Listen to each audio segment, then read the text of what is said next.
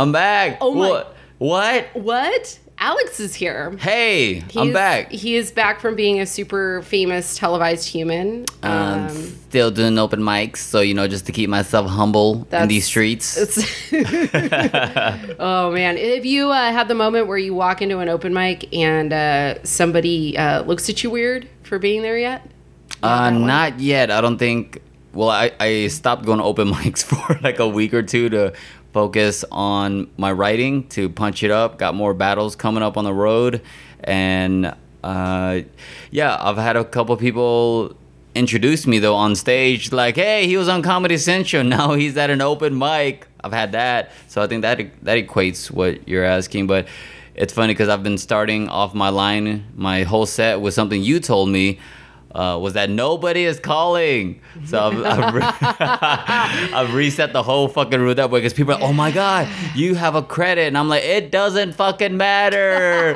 Nobody's calling. Yeah, that was actually something Jay Light, who's been on this podcast, Friend of the we- podcast. that was a conversation he and I both had afterwards, Mm-hmm. and uh, I was I, I had such a weird experience with it because nobody was calling, but I was also like very sick, Uh-huh. and so when I went to, uh, so it was it was very interesting because I had like two parts of my brain, like there was Mm-hmm. this success part of my brain that was like everyone should be calling, and then there Yeah. was this like raging fear monster in me being like your uterus is trying to escape your body. Yeah, call but leave a message. Totally. yeah. So uh, my re- my response to that was uh, confusing at best. um, but yeah. So yeah, it's it's all good, man. It's like Yes. you, it's now you're back. You're No, back. absolutely back. outer space. Gotta keep doing the work. You never graduate from anything. No. Anything. Oh no. The great thing about this, uh, about not graduating, is that you will never have debt in this world. What? I don't even know what that means. I'm thinking about this type. If you were to graduate from Alex's some brain area, is just a collection of fortune cookies. yeah, it really. is. if you look at an MRI, it's just all fortune cookies in my His brain. brain's actually the shape of a fortune cookie with four, like fifty thousand fortunes inside. yeah, so we're all Asians. And uh, shout out to Crazy Rich Asians for opening number one. I know everybody's really excited about it. Oh, I'm so happy about it. I'm, Some somebody was I was on a show last night and they were like, "Well, when are Latinos going to get their crazy rich Asians?" I was like, "Latinos are taken to television. That's what yeah, we're doing." But you had Mi Vida Loca. yeah, you had Selena. We well, yeah, but but uh, no, I I absolutely I that was twenty years ago is the thing. Wow. Yeah, if you think about it, and What's it's a new been one? Mm-hmm. fifteen years since Joy Luck Club came out. So that's the thing. Yeah. You know, you know, we always be There was, looking at each other. there was East Los High. Yeah. There's Yeah, see, that's television. Yeah. That's the thing. We've been killing it in the TV game. so many, and like Asians only got one show, one and a half shows. We got I- my crazy, my crazy ex. Uh huh. Yeah, that's a half, half Asian, half white dude Yeah. as a lead. That's it. Was Crazy Rich Asians good? Yes. Should I go out and see it? Great rom com. I recommend everyone go see it. It's a, a great rom com. It addresses a lot of class issues in the Asian community. Love it. I've had to do deal with a lot of those head on, everything except for the money. So I'm uh, I'm working on the money part. yeah, looking to buy a nice plot of land. So, okay, so also you got married. Can we talk about that? Uh-huh. Yes. You got married and you kept bragging throughout the ceremony how little you spent on the ceremony. And I was like, you Yes. gotta stop. yeah. I do have to tell you that when we pulled up, uh, when we pulled up, it was uh, we pulled up along like the one side of the building, Mm-hmm. and uh, we pulled up next to the biggest pile of dog shit I had ever seen in my life. In, and Mm-hmm. Arts a, District. and a man who that had like this like very Mad Max Fury Road Mm-hmm. quality about him, and uh, Stewart uh, basically said "chingon" like as loud as he could. like he was just like he was just like God damn it, Alex. and so we fought that bum. We jumped over the dog shit. We walked Uh-huh. into your beautiful wedding, but it was just Oh. like this very funny moment. I'm like, where the fuck are we? That's LA in a microcosm right there. It's just stepping over dog shit to get into something Yeah, beautiful. It was like really funny. It was it was the most funny. Um, but yeah, we're just talking it up. So congratulations and Thank you. congratulations, and we're Thank very you. happy to have you. And you I'll stop back talking about how much money I saved uh, on your wedding. on my progressive insurance. on your progressive insurance. no, I mean it was a lovely wedding. I, I do. You know what? I do love celebrating a deal. I do love celebrating a deal. you know, we lo- we love a good ceremony, and if anything, if it came in under budget, even better. Oh yeah, and that was We- maybe the best wedding food I had ever had. That was Shout out incredible. to Palace Catering, Palace Catering in K Town. They do the best for the best deal. Okay, I'll stop talking about deals. I sound like a I sound like a frugal monster right now. Yeah, guys, I don't know if you know this, but Alex is famous. Uh, he's a famous person. Uh, you don't have to give him any more deals. In fact, Yeah. you should charge him more. How Um, dare you? That's that's not the point of getting a credit. That's not the point of getting famous. Famous people get everything for free. Absolutely. I worked hard so I don't have to work as hard. Oh gosh, hey, we got a third voice here. Uh, how do you want to identify yourself, sir? Um, I identify as a he, if that's what you're asking. Uh-huh. I Oh. am. I'll introduce myself. Okay, I'm not a Z. Not a Z. Rob Zorif, It's Rob Pisces, Ah, from Pisces. Long Beach, California. Long 32 years old. Beach. Love it. Natural bald. How do you prefer your long walks?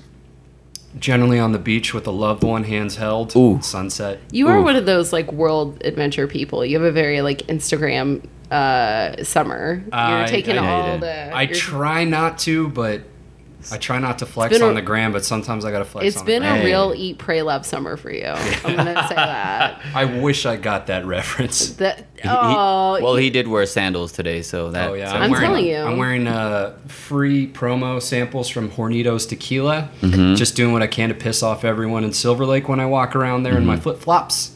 do you think they noticed your flip flops? I hope so. I hope it uh, upsets people. You, know, like, you should have bought the ones I made. yeah, they'll be like, "Oh, flip flops in L.A. He's such an outsider." Everybody wears flip flops. I don't see it. I don't see my people. I upgraded to Birkenstocks this oh year. Oh my Ah. god. Yeah, because I, I guess my feet. I'm on my feet a lot during the day. Are you sure you don't have a kid somewhere? Oh, I definitely have like resting mom bod Yeah. for sure. I I, feel- better have a kid to justify my figure at this point. That's where I'm at. Do you have a Volkswagen uh, station wagon too somewhere? Uh, like a Passat, a Passat station wagon, Or like a Subaru. Yeah, a or Subaru, Outback.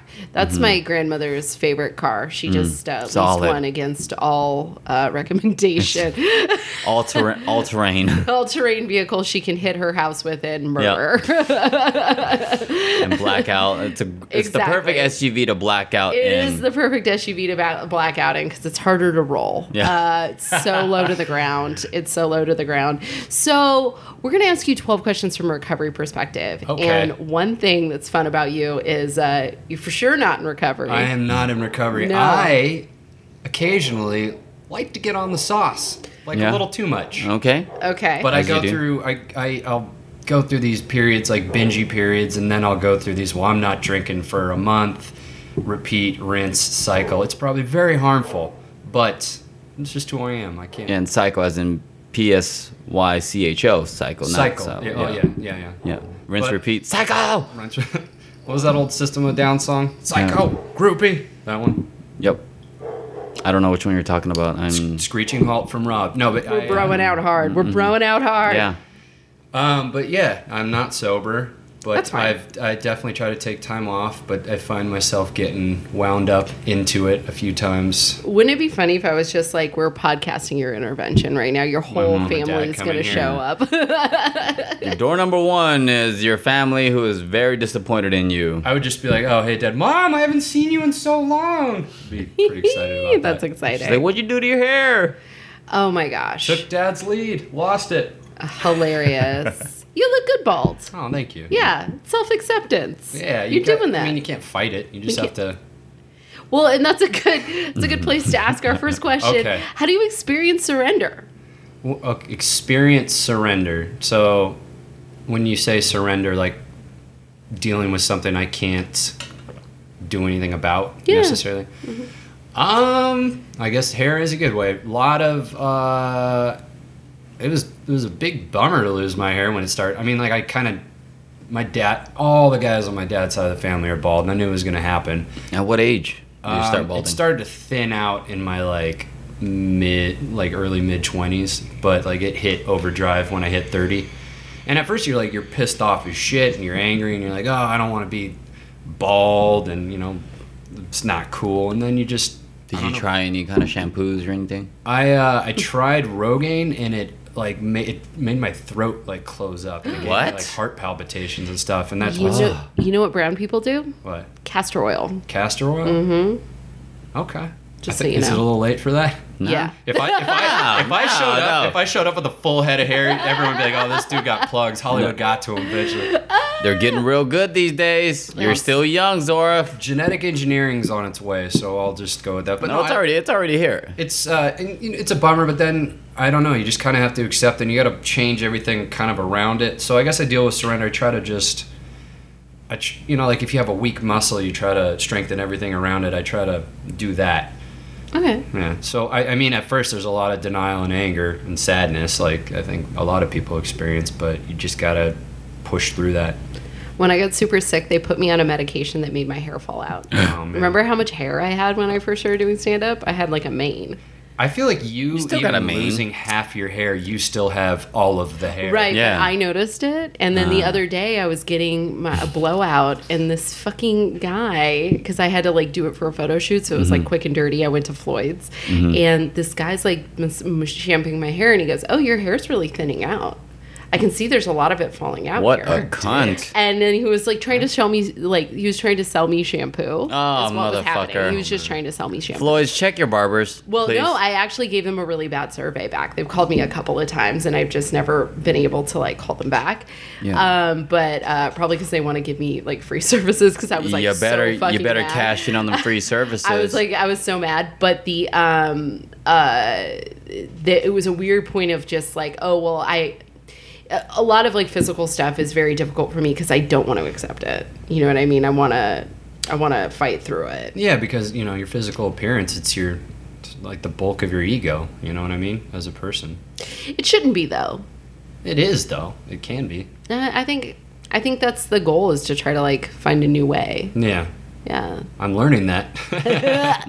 Um. Where? Yeah. It's, shave your head and just go for it. Um. so no, in, instead of getting all your strong stuff around it, you should revisit the hair stuff because there's so many ways to regrow hair now. It's such like a I know I'm saying this with a full head of Oh, You hair yeah, have right like here. all the hair.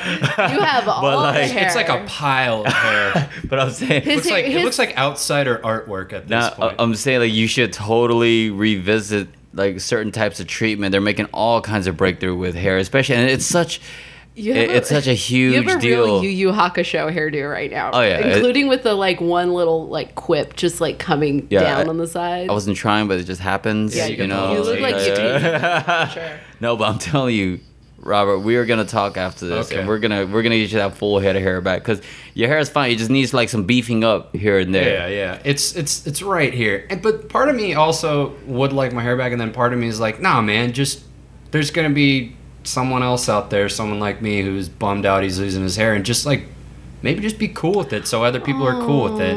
No, you don't need to like adjust it. your your standards to make other people comfortable. Fuck all that. Ah, you gotta be. No. Sometimes you gotta be the hero that you need. No, no, you don't. You need you need to be the guy that loves yourself instead of loving others. But can okay. he just love his Yeah. his bald head? But No. we'll. And if you got a solution, no, if you got a solution, fuck being a hero. I will fucking try. I will dump No. being a hero for Alex, my hair Alex back. Hollywood's changed you. Give him one credit, That and was he's a so fu- monster. I didn't know it was Hollywood Alex. Oh, Hollywood Alex. Well, here's, here's the funniest thing is at your wedding, because I had mentioned to Pat a long time ago. I'd mentioned to our friend Pat Barker that he should, when he has his baby, Uh-huh. bring the baby to a roast battle with some ear muffs on. Because I Uh-huh. had mentioned, I was like, for your baby shower, I was thinking of getting these um, ear noise canceling things so you Mm-hmm. could bring the baby to roast battle. And he's and we had a long conversation about it. Mm-hmm. And he was like. He was like, "Fuck no! I would never bring my baby around those animals." yeah. Those fucking Yeah. animals is literally what he said. And he did it for the Uh-huh. TV show. Yeah. And I said, Remember when I had that conversation with you? and he said, No, I have no idea. And I was like, Why would I make that up? That's so fucking specific. that is so specific. And then I just looked at him. And I said, Pat, Hollywood's changed you. In fact, Hollywood's changed your baby. that baby's got a like- sad credit. That yeah. yeah. Not not for the belly room, but for the Fonda. Yes, here comes my baby. Oh my repressed God. repressed memories. Just I'm telling you, we, we got to get you that full head of hair back, Okay. and I'm gonna be right there with you, holding your hand as your hair grows back at the full length. oh, thanks. You- Thanks, that Pop. is, Thick it is mane. true. You do have like weird Chinese medicine things that you know. I'm telling you, you guys need to hit me up about these weird Chinese techniques and just like The arnica was really good, but the doctors made me stop taking it. Why? Like, they were like, "Don't take anything before the surgery." I had to stop taking everything for about a week. What? Yeah, don't take it so they can push more medicine down your throat. But- Fuck them. It's all natural. But I got a I got a cream, so that From helps. them? From, no, like, from, from Trader? Joe's. Actually, you can get the cream from Trader Joe's. all right, arnica cream or what uh-huh. kind of cream? Good, What is this? good. What kind of cream? As long as Arnica, like it's I don't know. He explained it to me. Anybody, if somebody had told me, "Hey, if you swallow a marble, you'll feel better," I would have swallowed a bag of marbles. yeah, it's it's these little supplements that are sublingual, and it it Yeah. it's almost a diuretic where it pulls all of the liquids out of your joints and bodies. And like when I had I had jaw surgery for a TMJ a few few like quite a few years ago, and my face swelled swelled up to twice its size. And the doctor, Korean guy, bless his heart. He said, "You know what? Before the surgery, you're, you're gonna take a lot of raw pineapple juice from the can, that giant Dole can, not that artificial garbage that they put in bottles and add like pounds and pounds of sugar into. Uh, just the natural stuff, no added sugar, and take arnica. My treatment period, recovery period, was supposed to be, six weeks. I was supposed to have my jaw wired shut for six weeks. And this is like my first year into comedy, and I was just like, oh fuck, okay, I gotta do what I gotta do to get rid of this fucking snoring and all like my all my jaw pain as I'm talking so much. And then I took arnica and pineapple juice, combined that together, and my treatment recovery period. I'm sorry, my recovery period went from six weeks to two weeks. Jesus. Within two weeks, yeah, they brought me into like this room with a bunch of surgeons, and they're like, "This guy's two weeks post-op," and they're like, "What? How?" I was like, "I was just taking arnica and pineapple juice. What the doctor told me," and they're like, "Oh." So, anyways, I, I get furious when doctors try to tell you not to take certain natural things. I, I understand NPO, you know, no fucking foods or meds or anything, but um, okay, well, I think it's shit. possible. I'm a. I grind my teeth in my sleep. I hold a lot of tension. Would that help for that? You think? It's it's a really intensive surgery. No, I mean the uh, arnica, or is that just for recovery? Possibly, you might need a mouth guard. Yeah, just I have a mouth guard. Oh yeah, I've, Do you I've, chew through the mouth guards? I'm. I've I had used this to thing do for that a about lot. like going on maybe two years, and it's just it's. I look at that thing in the morning and just shudder. Do you have health insurance? Yeah, I'm good on all that. You know what but- Yeah. helps at the end of the day with teeth Weed. grinding? No Ther- therapy. therapy, yeah. Yeah, I stopped grinding my teeth when I started going to therapy. I used to chew through mouth guards. I, Wow. I Yeah. going to therapy. I started doing therapy last year. It's been a minute. I haven't gone since I've been in LA, but I would say that was probably one of the most like Mm-hmm. biggest, most life changing uh, things I ever did. Mm-hmm. Just being able to like start talking. I couldn't do this if I hadn't gone to therapy, but that helped Mm-hmm. a lot too. And I think I need. to Yeah, because you're generally generally a really chill dude. Since I met you, you're Yeah. like one of the cool guys. I try to keep it real uh, docile. Good. Not even docile, but like even surface. keel. That's true because when I met you when we were, it's like down in Orange County, it was like a constant dick measuring contest down there, and you just were too too chill to be bothered. Yeah, it helps. It helps them a little bit older too. I think Yeah. a bunch of fucking eighteen year olds running around who are finally good at something in their life, you know. but I get it. I get it. I was an eighteen year old dickhead too once, like, and Yeah. Mm-hmm. and I think just kind of knowing that what was going on. But I just try to keep it. I try to keep calm. Try to keep it even keeled, Love it. and just boil underneath the surface. oh my god. so, what's Yeah. been the most insane moment in your life? Most insane moment in Insane my life. good or insane bad? Oh man, that's a hard uh, question to answer. I mean, what would you say for you? I need an example here of what we're Oh wow, that's really fascinating. like everything with roast battle and your surgery and all that. Well, that was kind of that was like an insane year. That was a really insane year, and I'm still like I'm still processing it. Mm-hmm. It's still been and this. Thank you for listening. If you still listen to this podcast, I talk about it all the Fucking time. everyone loves you. Man. I'm Yeah. still processing it, but um, yeah, I'm still processing it because there was a lot of like weird personality drama that went on behind the scenes. There was a lot of like my own physical stuff that was going on and then there's sort of the expectations of like what your career is going to be like and then and then the letdown because expectations are always an opportunity for resentment. Um but then there was the like i don't know i think maybe god most there have been a lot of really interesting moments. Like there was a moment right after a breakup where I uh, this was a hundred years ago. This was so pre-comedy, you wouldn't even believe it. But I was living. I just like broken up with somebody and we'd been living together, and then I moved into this like apartment, and all of my shit was in the corner of a room, and I was trying to sleep on an air mattress during the day to get um, to get ready for work. Uh, I was working night shifts at a rehab, and I was fucking miserable. I was so miserable, and I remember just like breaking down and crying, and saying out loud, "I did not get clean for this. Like this sucks. This feels like when I was still using. Like this is the worst." And um, just this incredible amount of calm went over me, and this very clear sort of like voice outside of myself was like, it's all going to be okay. Keep moving forward. And that was maybe the most insane moment. It was very small.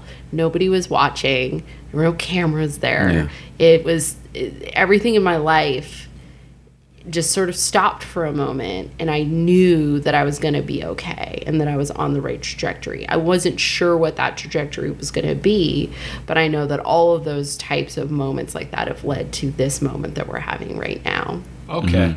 Mm-hmm. Okay. Upon hearing that, I have similar story. I think when I was maybe 26, first like really serious relationship, like all through college, it had just been you know nothing too serious because you know I was in college, just being a drunk, dumb 20 year old.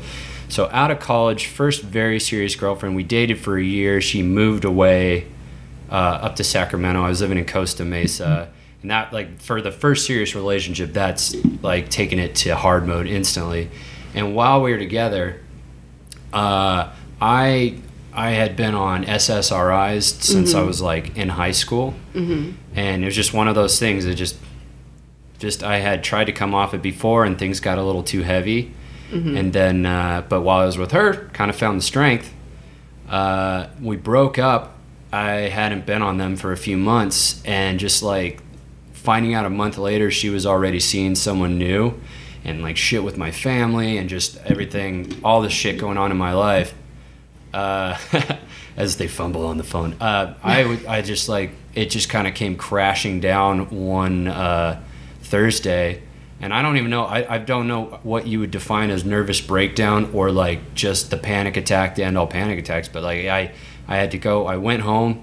I texted my roommate from my room. I was like, I don't know what's wrong. I can you come home? And he came home. He gave me a Xanax. It calmed me out. And I wasn't like I had to go stay with my parents. I was, I, I was a mess. Like you know, my heart was broken. All this other shit going on. Wait, she she left to Sacramento out of nowhere? No, she Or got a better job up there. And she just left. And, you guys like- discussed this? Yeah, and it's all like that? she kind of she's like I got I have a job up there, and I was really I was upset, but you know I loved her, so I'm like okay, and you know we made it work for a long time, but just we weren't we weren't meant to be together. Just she's like we're she's a very um, alpha type of personality. Ah, Scorpio. Yeah, uh, uh, I don't even remember, but it was it was like I'm not a I'm not a bossy person, and I don't need to be in charge, but I don't like to be Like you said, you're a Pisces. When's your birthday? uh, March fifth. March 20th. Yeah. Oh, right on. Oh, you're right on the you're right on the edge there. Yeah. Mhm. Stuart's also a Pisces. Yeah. Yeah. I don't That's like to be weird. bo- like I don't like I to be bossed from him. around to that Yeah. level. Like I don't. You know what I mean? It was it was a little too much. But she's like we're we're friends now. She's engaged to that guy actually. Mm-hmm. But um, ha- having that breakdown and then like building myself up from there was one of the craziest kind of uh, parts of my life because it was basically just having to And it just Take- came out of nowhere? Yeah, it just kind of it. I felt it was at that point I felt like I, I really discovered all I've been doing my whole life was bottling shit inside of me. Ooh, and it gutted you. Yeah, and it was my first time like that all came out. And then since then, that was you know a few years ago. It's been me just learning how to not do that again, and everything was fine. Um, the problem, the hard part was like we had the same group of friends, and that made every, that amplified everything. Fucking a, hate it Yeah, when that happens. And uh, it's we, be, her and I are friends again, and I'm friends with the dude. He's actually pretty cool. no, he's um, not. I actually like him better than her. Uh, She has good taste in men. yeah. Well, uh, I, Oh, stop it, Anna. like yeah, the first time I remember the first time like I, I kind of like hung out hung out with him like we all went camping or something. I, I had met him and she Whoa, was you met him on Ah. a camping no trip? no I had met him before. Oh, okay. I, I that met him, like, motherfucker with- was in I the had a girl- trenches just I- yeah. waiting. He Okay, I'll Yeah, it was. It, I don't even know what the fuck. When was the last time you went to a meeting, Alex? It's been a while. Yeah. You're so fucking ready to fight the world. You sound like you. I'm wanna- usually that right now. I He's- know. I love it because he's he's like doing it for me. Like he's, I'm mad for you, Yeah. Rob. It I really it was- am. Dude, I was pissed as shit, but the dude was huge. You so I need to go to a anything. meeting when you're out in Arizona. yeah, I will. Thank you. But Jesus. the first time I saw her like start to kind of like get on his case and boss him around, and he looked at me and I was like, "It's on you now, buddy." man. And and and it made me feel better. Like I paraded so many like new girlfriends and girls in front of the two of them in social situations, and it kind of just like the pain just kind of subsided. But it was nuts learning just how to like uh, put myself back together. And uh, yeah, and right now I would say my first year in Los Angeles might be the craziest part of my life. It's fucking batshit crazy up here. she's not an easy city. No, she's Yeah. not. No. It's uh, it's not for the weak, and I'm not necessarily No. weak, but fucking a. It's gonna test you. Yeah. It's gonna it's gonna really show what you're made of, and you you gotta use that fight, that anger, that resentment, whatever you have against you, and channel it all in a very, very uh streamlined type of way, so you can use your Cons- weapons for yeah, you gotta, to construct, not to destroy. You gotta you make could- yourself concise. Yeah, or you can build. You could feel your feelings and grow Yeah. stronger. It is literally yeah. Coming up here has been exactly that.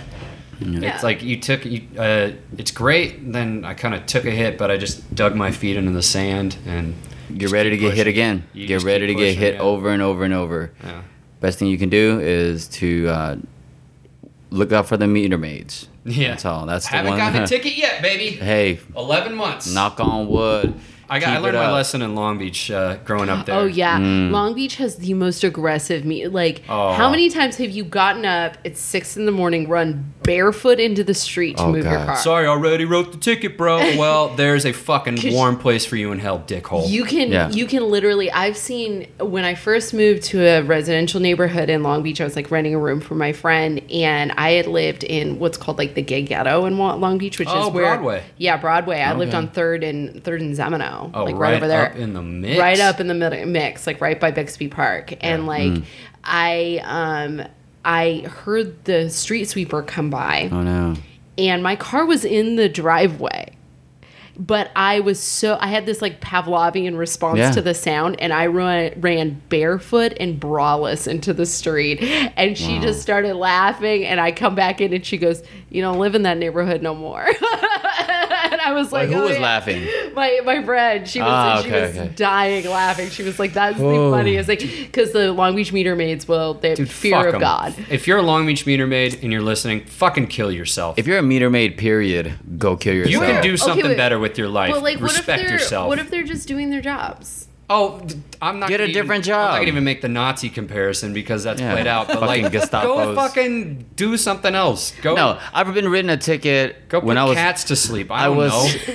that's less evil. Yeah. That when I was headed, cat. when I was leaving an He's- audition one time, fine. I was on Sunset and I paid for the meter for like two fucking hours just because I'm so scared to get a ticket. I walk out and there's a fucking meter maid writing me a ticket. I'm like, wait, no, the, the meter's okay. She goes, you're outside the line. The other half of my tire was just outside that white line. And she's laughing, and I go, "Bitch, I hope you get cancer in your asshole." And then she stopped writing the ticket and looked at me. I'm like, got you, motherfucker. I win this one. I'm going to pay it, but I win this one. All right. You do what I've done a few times is I've gotten like just bullshit tickets and I will always contest them. And then Mm-hmm. when they're they send them back, I'll always recontest it as Mm-hmm. long as I can. And I know I'm gonna end up paying it, but just kind of clog the system up just to be a dick. Mm. I know it takes time, but it makes me feel better to know that I've like Yeah. Oh, yeah. Wasted someone in City Hall's time. Oh yeah, sometimes I'll be parked in the red and this meter maid will try to pull up and get me to move, and they'll just be like sitting in there. They're sitting there, fat, fucking lazy, useless tax sucky bus sucking assholes in their cars, and like move, move, and I'm like, what? I can't hear you. What? And then they'll have to get their asses out of the car, and as she, as soon as she gets up, I peel off. I'm gonna ask you a serious question. Were meter maids on your fourth step? Yes. Okay, that's Absolutely. good. they were there multiple times. I hate meter maids. I hate every fucking type of government employee in LA because they are so goddamn comfortable in their little positions. Oh, we yeah. got to clean house and hire a new fucking wave of people that actually give a fuck about the city. Because if you look at it, there's a lack of left turn arrows. They're chopping off meters everywhere. They're repainting sideways red these f- and we shouldn't have to pay for that. Not tax dollars. These oil companies and these tire companies who turned this entire city into a goddamn car city should have to pay for it. And yet they're trying the whole this whole public transportation which is hot fucking garbage in the city which was also on my fourth step because i hate public transportation in LA so much. Like, how dare you pick us up in these fucking mold ridden buses and train systems and you, you, you make us roll around in these things? These people are, you wonder why people are so exhausted looking in this town is because they have to ride public transit. Go fuck yourself, Metro. I I need a I'd meeting. vote for you. you got my vote, man. I think you're becoming a crazy rich Asian right now. It's so Do you ever have? I always have the fantasy of like, man, I want to go take like a meter maid job, but be like super cool. or like, if you ever had thought like, I want to go be a cop, but like be a cool cop. Nah, like- you wouldn't keep your who, job for more than who a month. Who gives cops like a good Because name. cops and meter maids are nothing but fucking Yeah. bill collectors. That's all you do, all right? Try not writing a ticket for a couple of weeks and see if you still have your job. Protect and serve my fucking nuts, all right? Okay, I, I do need a meeting. I can hear it. I drink.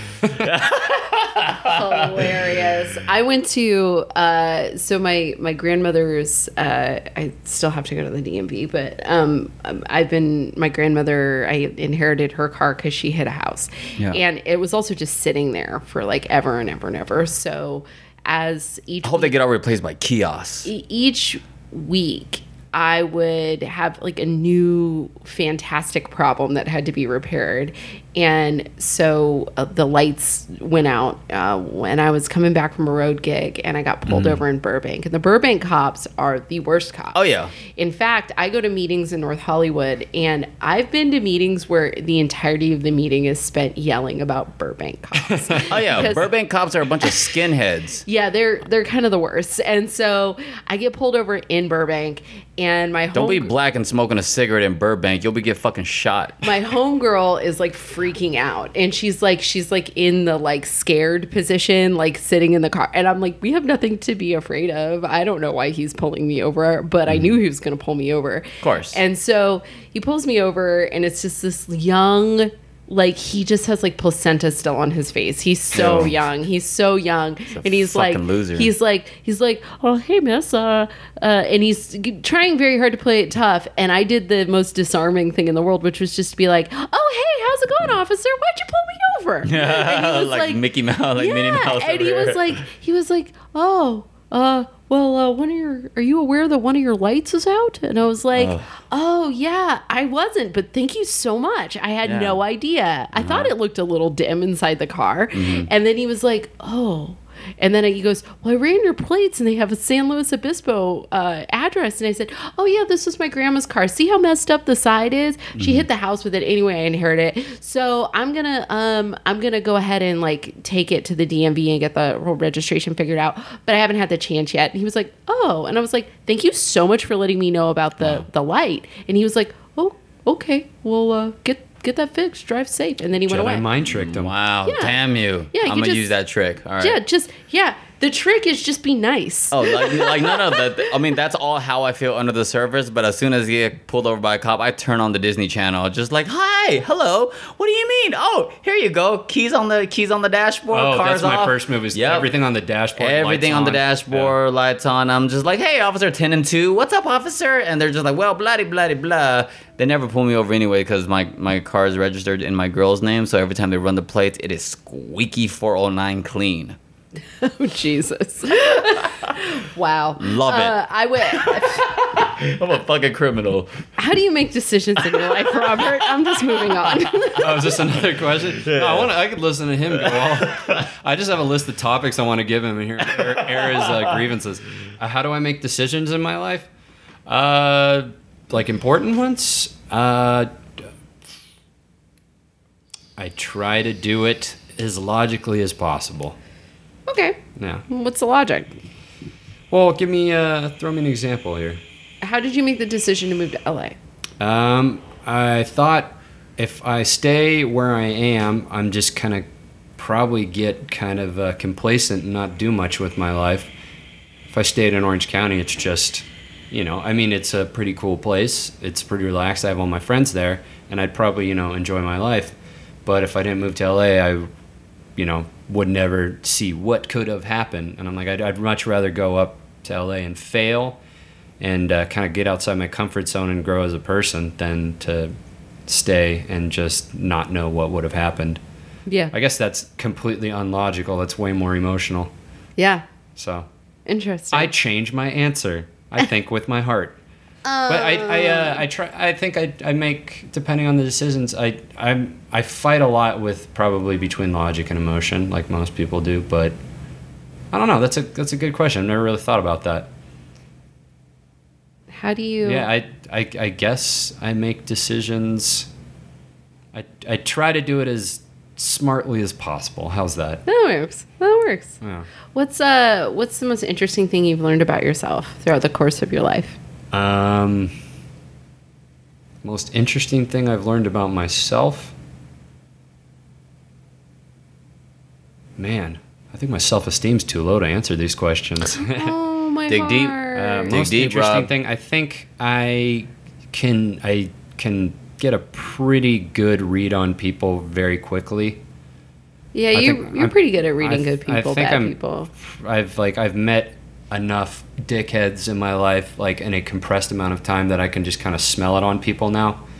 And it's uh, kept me out of a lot of bullshit, I would say. Comedy will introduce you to a lot of dickheads in a compressed amount of yeah. time. And then what I found is some people are very good at hiding that they're complete um, Yeah.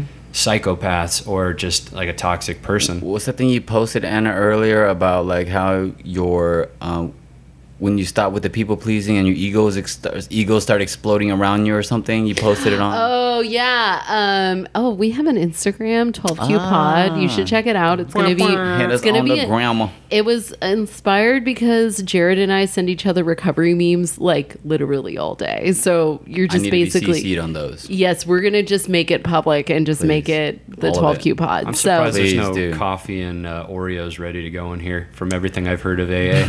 yeah, pretty much. I, I if I had Oreos, but I did offer you coffee. I have a tiny espresso machine. you gave me tea and it was very nice tea. yes, of course. And I appreciated it. But the um, that's a tea you recommended to me. Yeah, it's good yeah, stuff. it's really good. Kinda tea. Um, Shout out to Trader Joe's. Shout out to Wah, wah. it's like turmeric. What is it? Ginger. Ginger. Ooh. It's really good. right yeah, there. it's I- good for All right. speaking of inflammation. Trader Joe's sponsor our podcast. Oh my god, that'd be amazing. Um, I uh, yeah. So the meme was basically like when you learn to set boundaries, and it turns into um, breaking down egos. Oh, So yeah. it's like the first time you learn how to do boundaries, it's like I have a boundary. I respect my space. I can speak up for myself. And then all of a sudden, it turns into motherfucker. I got boundaries. Go fuck yourself. Like Yeah, it, yeah. it turns into this like I other. don't. I'm not gonna drive out there in the middle of nowhere to do your show for a nickel. All right. Yeah, so you have to be careful not to go into diva Yeah. territory, you Absolutely. know. But uh, it's it's definitely you know it's it's funny. Um, but so I yeah, think that's what you'll start experiencing, Rob. Was the whole point of that is as you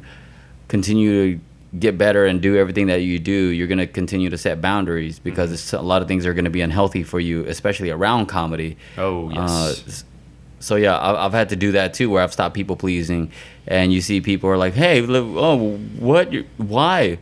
No, you should come do this or come do that." I'm like, "No." Yeah. Like, I got a lot of, uh, "Why didn't I get invited to your wedding thing?" And I'm like, "Well, the criteria was that if you hadn't met, met my wife and I at the same time, then." I mean, fair enough. Why? Should, why every guest is an extra sixty or seventy bucks, meal, bar, Yeah. everything included. So Well, it's an, when it comes to weddings, it's the inner circle that you want to invite. Yeah. It's Yeah. the people that. So people think it was just a party to come Yeah. and eat and fucking drink as you Yeah. wish. I'm like, that's not how the world works. I want to. I wish it worked like that. I wish weddings weren't so fucking expensive. I'd invite everyone, but there's some people that just weren't in the front of my brain, and I invited Yeah. everyone in the front of my brain, and think- a couple of people that were in the back just because I like them. Can so I tell you the funniest story? Hit me. I was texting with Doug that morning. I said, "Hey, Uh-huh. are you gonna go to Alex's wedding?" And he went, "Oh shit, I forgot." That's about Doug. the wedding. I don't even know if I RSVP'd. And I was Yeah. like, I was like, just show up, you're fine. And then Yeah. he was like, he was like, really? Okay. And then he still, like, he showed up like five minutes late. Like, it was the most Doug moment, like in a hurry, you know? What like, was that you said about Doug when he showed up to uh, Grafted's birthday party? Yeah, it looked like he was showing up to a court ordered visit with his son. it looked like he That's was his whole I don't even need to vibe. know what he's wearing. I know what it looks like like. a Yeah. court monitored visit. He had like Yeah. a Rite Aid bag that had just like stuff in it. Like it was a gift inside of a Rite Aid bag and a balloon, a like button-up Oh. shirt that was just like a little too outdated and a worn. little unbuttoned. And a, A and a cloth jean belt jacket with, that's like- rolled up. He, yeah, he he he looked like a real piece of shit dad. It was a really little funny. dollar fifty mylar balloon. The Best- balloon It, it says best daughter, and it's like scratched out to son. Yeah, like, sorry, they're they're out, but you know, in fucking traffic. you have no idea how accurate that was. It was just like I like I was just it was just the funniest. Every time I see Doug, I just like I'm just like oh my god, yeah, and as you're a person. as OCD as my wife is, she was like, if they didn't RSVP, they are not coming. But I was just like, guys, just just fucking show up, all right? You're you're, you're good to go. Just if you got if I invited you personally, just just fucking show Come up. on You'll be fine. And Doug was such a delight at the wedding. He Yeah. dancing, grooving, talking to making the on girls, feel pretty. Yes, You all the need above. that person We at a wedding. need you need that party starter. Yeah. the Dougs of the world are highly appreciated. Yeah. he was born to crash weddings. Born to crash Born weddings. to crash weddings. Um, Going off what you were saying though about like uh, you know people with your wedding and stuff, Mm-hmm. but also I think getting to that point too, you see like when you were younger, if someone didn't invite you, how you'd get upset. Like I Mm-hmm. just had a, a, a friend of mine, friend of mine, he was a roommate, like he just had a wedding. I Mm-hmm. wasn't invited, and I realized at first I was about to get mad. I'm like, oh, like we lived together for six months. Mm-hmm. We're buddies, but you know, Or acquaintances. yeah, and then I, I look back, I'm like, oh yeah, it doesn't make sense for me to be there, and I think Yeah. that comes with Mm-hmm. uh, that boundaries thing is like goes both ways, and then you realize, oh, Mm-hmm. There's no reason to be mad about this. Also, That's beautiful. I didn't have to buy a gift. Hey, there Yeah. you go. For real. Attending weddings are expensive. Yeah, We emotionally expensive too. Oh my Fucking god, A. we went last year to five fucking weddings. it's a lot of weddings. Thank God Buffalo Exchange has suits because I was spending like thirty to forty dollars on suits. Christina was buying all these fancy dresses that were like She were can like rent them though. Nah, we can get those rental services. The, yeah, the rentals though, they're still like a hundred bucks to Yeah. rent something. Men's Wearhouse is pretty ridiculous. Yeah, fuck you, Men's Wearhouse for for, trying to charge me two hundred dollars to rent my jacket. Rent a suit that some 18 year old lost his virginity in last week. Men's Wearhouse, my nuts. No, the the no old guy in salt and pepper fucking beard. I'm not gonna like the way I look. No, I'm not. And you're- Guarantee it. You're super creepy. On top of all that, stop charging so much. It's they're all polyester anyways. Suits smell like farts. Yeah, and nursing homes. My lord. Farty nursing homes. So I went to the clutch of all places, Burlington Coat Factory. your jacket, your wedding was from Burlington. Fuck Coat yeah, Factory. for sixty five. I'm sorry if if you need to do a wedding and you want it to look as good as my wedding did under budget, hit me up. We will send you all of our vendors who care about happiness over money. All right. It's like you're trying to win the cheapskate awards. Hell yeah. There's like I some- literally said this when we pulled up, and Stuart's like "Chingon," and I'm like, "Oh my god!" And then we look, we look at the building, and I said, honestly, if, if because my family's from LA, right? Uh-huh. I was like, we decided to get married at this venue. Neither one of our families would show up. Yeah. It's they'd be like, they'd be like, I googled it. How dare you? Yeah, yeah. We got Google Earth. Google Earth said nope. it's a beautiful wedding, but you're very funny. yeah, yeah. No, the outside was like graffiti, and it, it made for mm. like the jux- a great juxtaposition because they're all in these like amazing dresses. We're all in our suits. Everyone, everyone was just with this great backdrop of LA.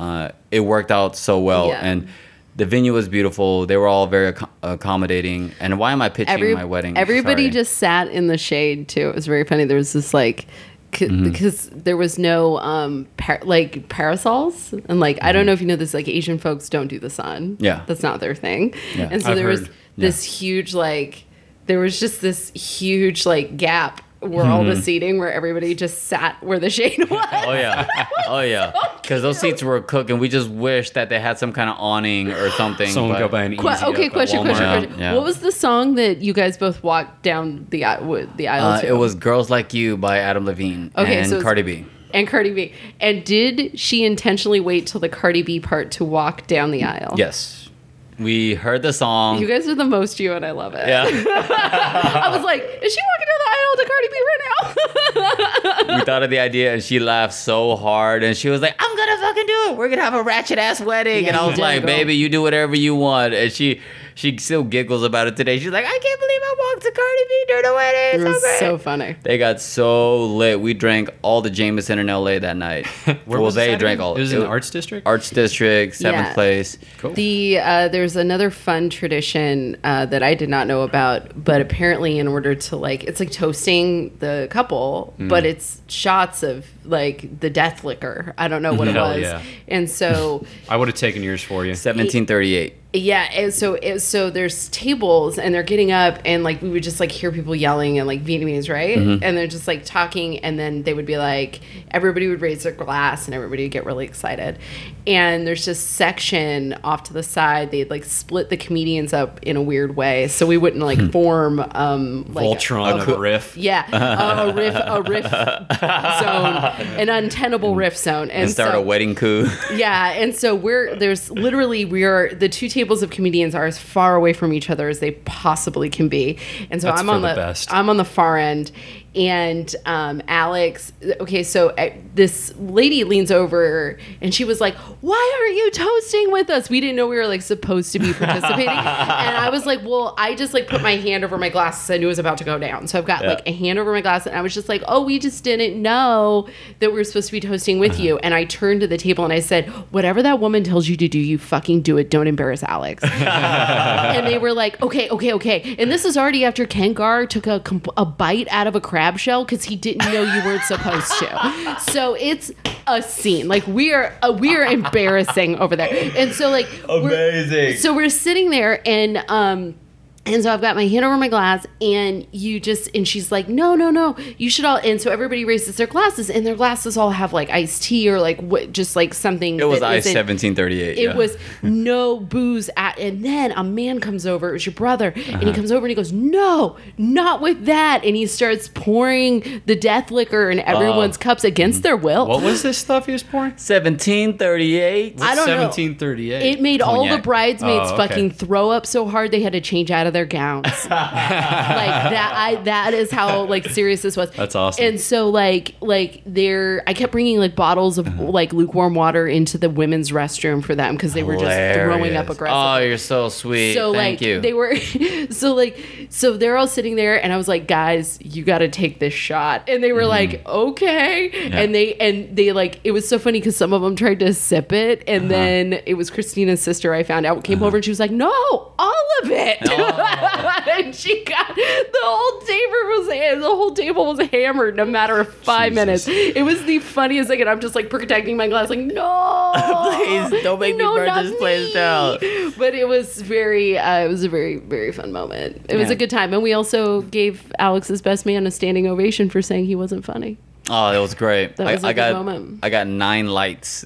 He, called, he said you weren't. oh funny? yeah Yeah. because you were babbling in between people giving speeches like you were Yeah. hosting a comedy show and somebody Yeah. said oh my god we All should right, like, up next, Yeah. put your hands together for my brother. Yeah. not kidding not Yeah. kidding and so we all let him yeah, they all. I, Oh shit! I you got lit at your own wedding. I, it was amazing. I looked up and there were nine such a good nine sport. iPhone lights With like just the one flaring. finger in front of it. Oh, it was Yeah. amazing. And then Love I it. was Yeah. just like, all right, give it to my best man. I love it. I now know why we were sitting on the other side of the room. We were almost sat outside with the bum and the dog poo. Like that's how far we were. It was That pretty wasn't great. my call. and but where you guys screwed up is we were so close to the buffet, we all just kept getting up and getting more. Good, good, good. Absolutely. You're uh, you're Vietnamese. Vietnamese Chinese. Vietnamese Chinese. Did My you- wife is Vietnamese. Did you guys do the pig and everything at the wedding? Nah, we we wanted to do that, but we feel we felt like we could just get our best bang for our buck by uh, going to Palace, and they were just like, "We're gonna have so much food. You guys aren't gonna It was go hungry." It was amazing, and Yeah. it was every type of Asian food there ever was. Mm-hmm. It was Hell yeah. like it was like traveling the world. Yeah, super healthy. Or just traveling Asia? Yeah, You said all the Asian food. Yeah, but it's everywhere. Okay. yeah, Yeah, we're everywhere. Yeah. Rob. Sorry I came and corrected you on your own podcast. that's hilarious. I So- love that. No, feel free. So Rob, boundaries. Boundaries. well, what would you say, like, and this kind of relates to boundaries, is what would you say your level of honesty in your life is? Uh, 85%. What's that 15 look like? Uh, white lies to not make people feel too bad. Oh, you're a people pleaser. Nah, you just you gotta. I feel like there's there's certain things in life you have to just you know just let it be. Let Yeah, those rest. like, oh, does this, you know, dress make me look fat type of deal? Yeah, that kind of thing. Okay. just like some things. I uh, We host a show together, and I imagined, because I'm an addict, the story I'm making up in my head is that it's just that 15% is just him being like, get your shit together and book the fucking show, Valenzuela. and I'm just like, I'm so busy. no, no. Am I the 15%? Okay, I'm so sorry. That was my self-centered brain was just Absolutely. like, yeah, "Oh, way it's to make it about you. I know, Oh, yeah. right? That's why I said it out loud because I'm You silly. want to feel that 85% or what? Fine, I feel it. Um, I, I uh, definitely was way more dishonest when I was younger, and I think that's just part of getting older. It's just Yeah. starting to, especially like when date with dating or anything like, uh, instead of just kind of, you know, start seeing someone and then like you don't want a relationship, but you wait as long as possible to say that. Now from like the get go, I'm just honest about like, oh, do I want a relationship? Not. What's this going to turn into? yeah, you're like a confirmed bachelor. Yeah, but not in like the traditional Hollywood sense of closet kid. I mean, like, more, we of a, don't spin- know more of a spinster. to be completely honest, I've spent. I'm tr- yes, spinster. My womb is barren. I'm. sp- I've. Uh, I. I don't know. I have to really click with someone, and um, to, it sounds cliche, but I've been doing a lot of work on myself, and yeah.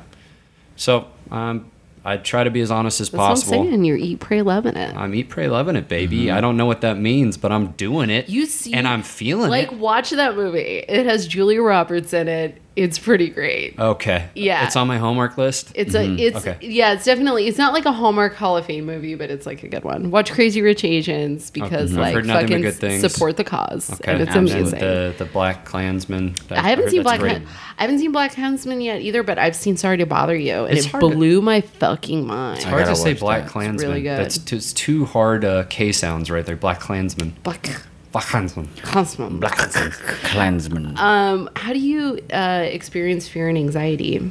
Uh, poorly. No, I uh, I clench up pretty good. Um, I get a little cra- like if stuff starts to build up in my life. Um, I'll start to feel my uh, throat starts to get tight. You know. Um, What's like the stuff that builds up? Oh, just everything between like responsibilities with work, with comedy, with my personal life, just day to day shit. When you know, sometimes if you just let shit go unchecked and you don't vent, you don't pull the uh, release valve, stuff can really build up. Especially with uh, like my job because I have to travel a lot, and so I'll be fucking bouncing around Canada. Like I did a, I had to go to Canada, and I so I'm in sales. I go to Canada, Mississippi, San Francisco, North Carolina, to name a few, and uh, so I didn't have to travel twice. I did a Canada Mississippi trip like in one shot, and I was gone for a week, and I was just fucking nuts by the end of it. So like that kind of stuff, and I'll get home and I'll rest up, but you know, it you get that residual craziness from it, and then if I'm doing something with the show, with like you or my other show I'm running, like I got that coming up, and things just started to compile and stuff would work, and after, you don't even realize it, but you're like in this tornado of anxiety and um, Excel like- spreadsheets. yeah, you're just you just find yourself at the bottom of this pit of bullshit, and you know you look at the top and you're like, holy fuck, I got to get out of this, and uh, that's kind of what happens to me. I don't even realize it, and I'll start. I'll know it's getting bad. Like I'll start to really get my heartburn will get bad or my throat gets tight, Ooh. kind of thing. Yeah. Yeah, Okay. So it's like a physical reaction. I get I get I'm starting as I get older to get. I grind my teeth to get worse uh, physical anxiety. That's stress manifesting itself into a physical form. Yeah, and which is which blows my mind is because I've gotten way better at handling it. So Yeah, there's um uh there's a book about that called The Body Keeps Score, which is amazing. It's really in depth. It talks about like trauma and stress and everything. And then she, it was quoted again in Rising Strong, which I am currently chewing through. It's a Brene Brown book, and um, she just kind of mentions it. She's like, one of the ways that you can tell you're in turmoil is like you start having physical symptoms because the first thing that kind of stress and anxiety does is separate, like sever the ties between you and your body. it's And- real. It's real, real. yeah, when I'm in yoga, I have to like spend almost the entire time asking myself like what do you need body what's going Yeah. on what do you need like that's like a whole practice i'm developing just talking to my body Mm-hmm. has been really like midday just being like oh you feel weird why you feel so weird what yeah, do you need It's and it's like it's real. Like the the self help, all the yoga, everything uh, people do. Massages. A, a massage up here, especially in LA, to uh, to keep their shit together. Like I, I thought it was all a joke before I moved up here, and I got up here and just like everyday life up here, just You get knots. it just fucking dumps on you that much more. Absolutely. Caitlin told me when I first moved to LA, she was like, "You're gonna have to double up your meetings." Did I? No. No. Um, you're gonna have to like double up your yoga, your workouts, your all that. Did I? No. Um, you're gonna have to really make sure that your self care is on point. I didn't at all, and then a y- couple years later, I You was just- falling you- you- apart. yeah, you just went ham. I went ham. Yeah. I went ham. That's real. Yeah. I think I think my first uh, maybe one of my first weeks here, I was walking around Vons doing some shopping, and there was a dude wearing like a messenger bag, and he had his phone in the pocket right by his ear, and it was playing a Tony Robbins tape out loud, and I laughed. I laughed so hard at the time, but now I I'm like, would- now I'm like. I probably should have just walked with him and picked some uh, tips up. I had a roommate that was listening to Tony Robbins on speaker, Yeah. uh, and all the time, and he was like giving himself pep talks in the mirror through the wall, Oh, boy. all the time. And then we found out when he moved out unexpectedly, there was a lot of um, stuffed animals in his room Oh, that boy. were related to his sexual practices. Oh my no God. judgment, no shame. If No, that's hell what gets yeah. you, No, you big going. shame. No, you It was- fucking weirdo. Get checked out. it was a lot. Like at one Fucking point, I asked the other roommate, I was like, "Why?" Because he did like lighting for a Tony Uh. Robbins thing, and he got like all the tapes or all the stuff, and he was like, "Yeah, it was because I did this thing, and I gave him the Tony Robbins, and I am so sorry because he won't stop listening to it out loud." I got woken up one morning. This was before I moved here. A good friend of mine lives in Sherman Oaks, and ev all his roommates are in the industry. And at like six in the morning, I got woken up to just like, "I am strong. I know what I want," and it was him Oh, just doing his affirmations, yelling them, You- yelling them in the shower. You have roommates, you, You fucking. Well, this guy, he, this Evil asshole. assholes. He's a whole different story. This You- kid. That's you a can- big pet peeve. Just motherfuckers walking around listening to all kinds of shit without headphones on. Yeah. They set, headphones are a dollar. Yeah. All right. It is your the thing, fucking yeah. loud music and your stupid dog in the restaurant and shit. No, Fucking stop have that. Some, have some Stop spatial all that. awareness. Have some sonic awareness. Be considerate. And you wonder why this city sucks is mostly because of people like you. Don't rap on the bus. Nobody cares about your hot bars on the metro. No you're not gonna be discovered on the fucking 402. Zero music executives take the bus. Zero. And you know what? You know who takes the bus? Me hating you, Yeah. wishing death on you, and then you know, and that's and that's where this city goes to hell because of you. You're the reason. I can't guys need stand meetings. people. Yeah. I, I I would love to go to an AA meeting. I think I would enjoy it. It'd probably be beneficial. I think you would too. I think you would too. Actually, I had a my old uh, one of my old neighbors was like a big time sponsor, an AA sponsor. So he always had. what is a big time age? I mean, like he had, like he had, pro, he had he's tons of sponsored. people uh, under Yeah. him. Like uh, he had a lot of like young kids under him, and they would always be out in the front yard reading the book and everything. What? like that. Yeah. Wow. Well, they, it's an, it was like right on the beach, so he'd be like, Okay. "Yeah, if you want to, if you ever want to come, like talk, we can go over No, like was- steps and stuff." yeah, he was doing that hashtag sober life. Yeah. Whoa. No, he's a he's a cool We're guy. gonna but, uh, surf after this. We're gonna burn your fourth step and release the ashes into the ocean. the fifth step, Damn, get that's for gnarly. you. So he they had a birthday party in our big front yard one time, and I think I told Anna this story. They um, it was someone's like 40th birthday, Mm-hmm. and it was all AA people there. Everyone was really sweet, and uh, they're like, "Oh, we're gonna do some speeches for such and such wedding." And every person who came up there'd be like, "Hi, I'm Tom, and I'm an alcoholic." They're like, "Hi, Tom." He's like, "I first met Jim," and I'm like, "Oh, is everything all public speaking's got to be prefaced now, huh?" Well, I guess I suppose I've been to a lot of. Uh, I was told when I first got clean to get a really nice dress, preferably gray, because you're going to go to a lot of weddings and a lot of funerals. Christ. And I've been to a lot of weddings and a lot of funerals. boy, oh boy. And um, we actually we had a uh, we had a tradition. It was my sponsor's my sponsor's husband up in San Luis Obispo. We were at this wedding. And they have this theory that if you take the cake and when you're doing the cake part of the ceremony, which by the way, you guys did that very quickly, um, with the the cake part, um, if you smash it into a person's into the bride's face, you're probably not gonna make it. And he had this theory. He was like, "Smashers get divorces." she's, What? she's allowed to smash in yours, but you know, don't smash hers. I mean, No smashing. no smashing. Okay, no smashing. No smashing. I'm gonna Do keep not that in let the cake smash. Did I smash the cake in Christine? I don't think you did. I don't know. Smash the Yeah. cake I after don't know the if wedding. you did. but Oh, there was a. Uh, there was. I don't think you did. 'cause I think I did a little like like little tap. I didn't like You hit her with so it. cute. You Yeah. couldn't even you look gotta at do a little like her. boop Yeah. wipe with it. You know, little so cute. You were trying not to cry, but I, you know, I had to don't swallow I- all my all my feelings. I went outside for five seconds and then you had like completed the cake part. I was like, why didn't anybody tell me? Because that's the part I really watch because of Mm-hmm. that theory. And I I'd said it to Pat and he was like, that's not true. We smash cake all over each other. I'm Mm-hmm. like, yeah, but you're from Philadelphia. You're like you, ba- you do you're, that like, every day of the week. That's just like uh, Exactly. Oh, fucking go Eagles! Ugh, Yeah. throw Ba- Sixers! ugh. batteries and Yeah. snowballs at people and smash cake. Yeah, smashing cake. Beat so, each other with socks and soap bars. Yeah, give each other fucking but sock that, parties. that is really what like most program weddings are like. It's like a weird mix of like drunk aunties and people giving speeches that are like because that's the only public speaking they know. So they're Mm-hmm. just like, "Hi, my name's Anna and I'm an addict." I guess it's not a me. That was what my dad's funeral was like. It was like mostly program people, and people would be like, "Hi, my name's Jose. I'm Mm-hmm. I'm an alcoholic. I guess this isn't a meeting." Oh, I mean, it's it's just you know muscle memory, and it's I think how Yeah. some people Yeah. can that's gives them the Auto- ability to yeah. open up by prefacing it with that. yeah. yeah. It- so, but uh, this guy, he was great. Um, he uh, he had a boat and stuff, and he would take people out on it. They do camping trips, so Cute. I got to watch a lot of people get all, really, really healthy with him. So it had a big impact on me. Still never been to a meeting, but I'll go. I'll go with you one time. We'll do That's it. a that's a really good example of he was the he was a walking. We always used to say, you know, you're no matter what you're a role model, Mm-hmm. you can be a role model in a good way or a bad way.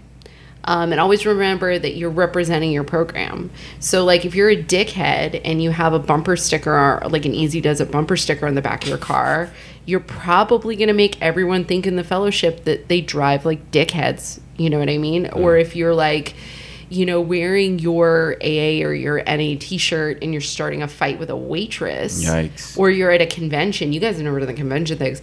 Whoa. You can get That like sounds intense. when you go to a convention and you're wearing your convention badge and you're like yelling at the barista with your convention badge on, you are representing. And what that guy and those are all negative circumstances. One of the best ways is um, and I found this when I got into doing stand up is I talk about being clean on stage Hmm. and people would come up to me and ask me questions Mm-hmm. about going to meetings. And so it was like, oh, I was representing my fellowship well in some way. Yeah. And um, that's what that person did for you is he Yeah. was he was being a walking big book. He was like, hey, I'm he was really cool, and Yeah. he and like he was he was, he never like pushed it on me. He was like, if you ever want to come to a meeting or anything, because I think I think he saw the writing on the wall a little bit. I've definitely calmed my drinking down. Like I'm I'm a weekend guy now, but uh, he uh, yeah, you were pretty serious there for a minute. I could tell you guys some some stories. Uh, he uh, he was always super cool. But he was like, if you ever want to come to a meeting, he's like, no pressure. I don't want to put pressure on you, but even if you know you're not gonna ever stop drinking, it's just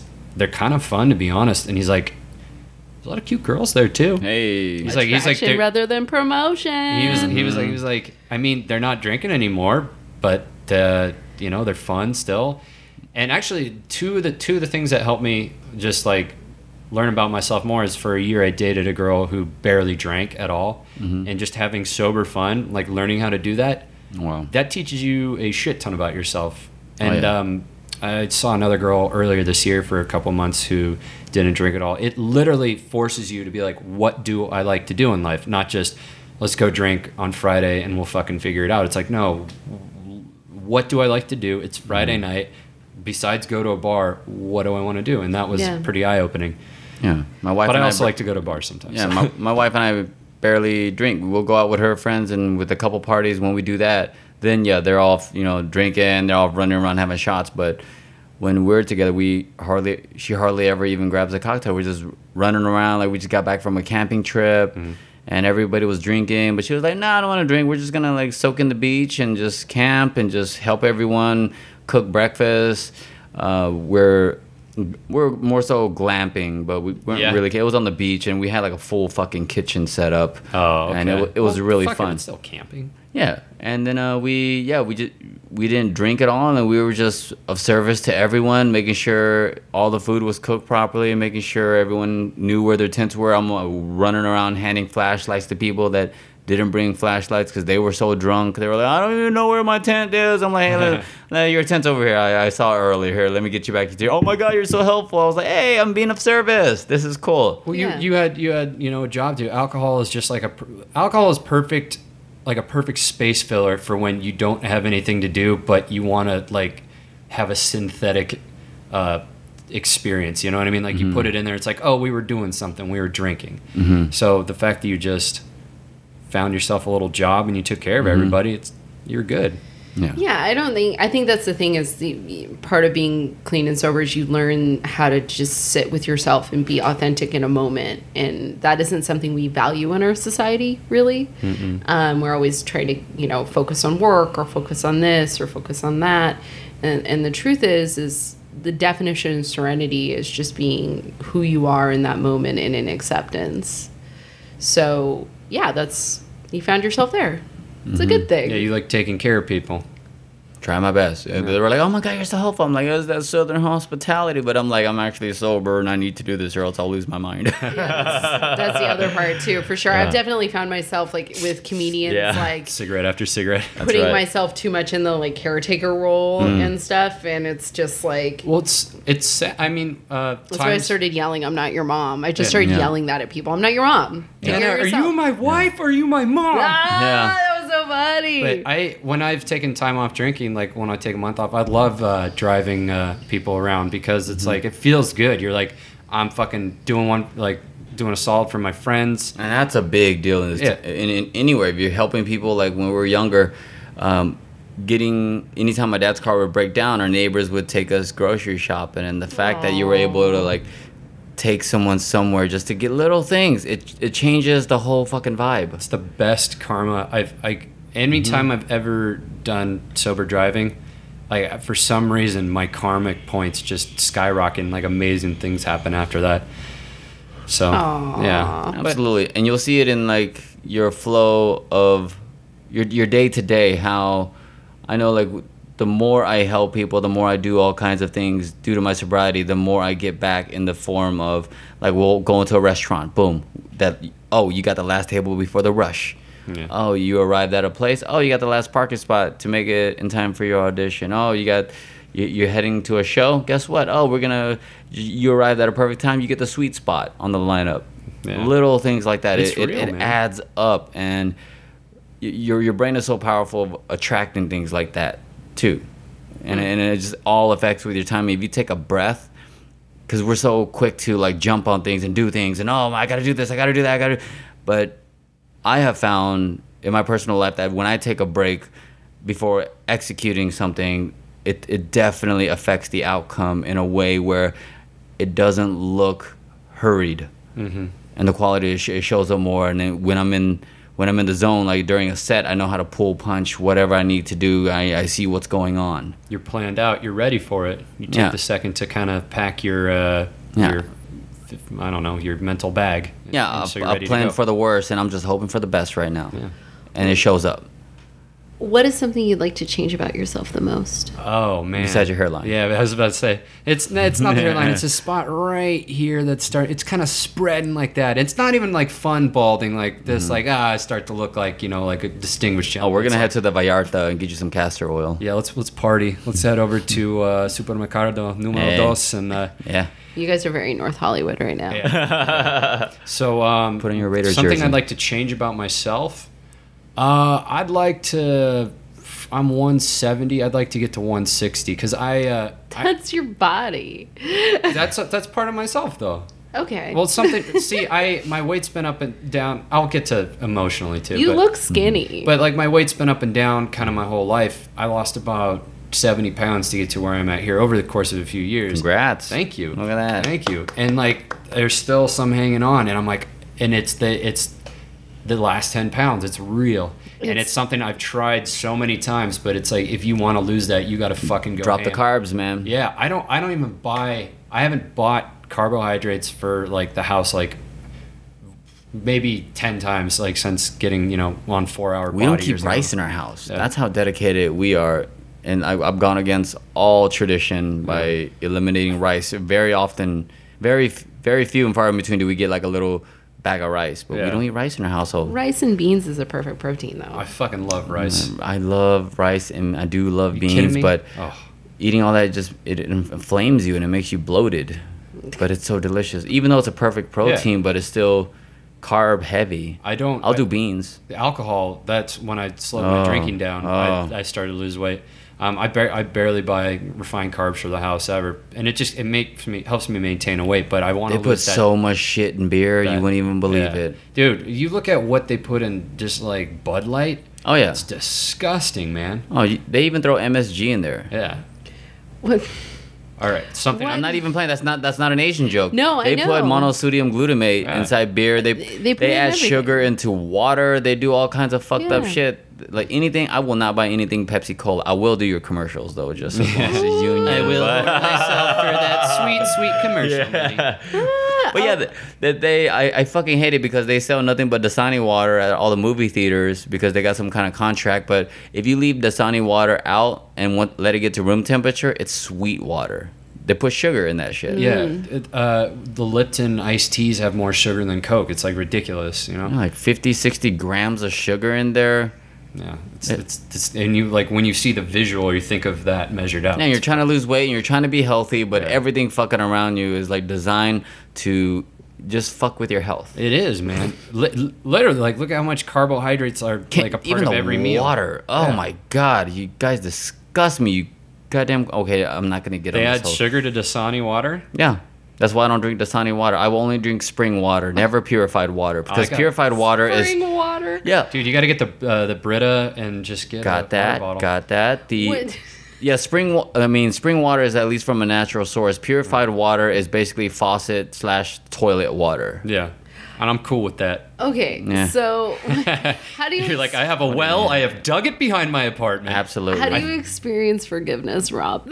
yeah. How do you forget these corporations? How do I experience? how do I? Yeah, it's like they live with the glasses on with you. Um, White van's gonna pull up. To yeah, me in the parking He lot. knows too much. He said too much.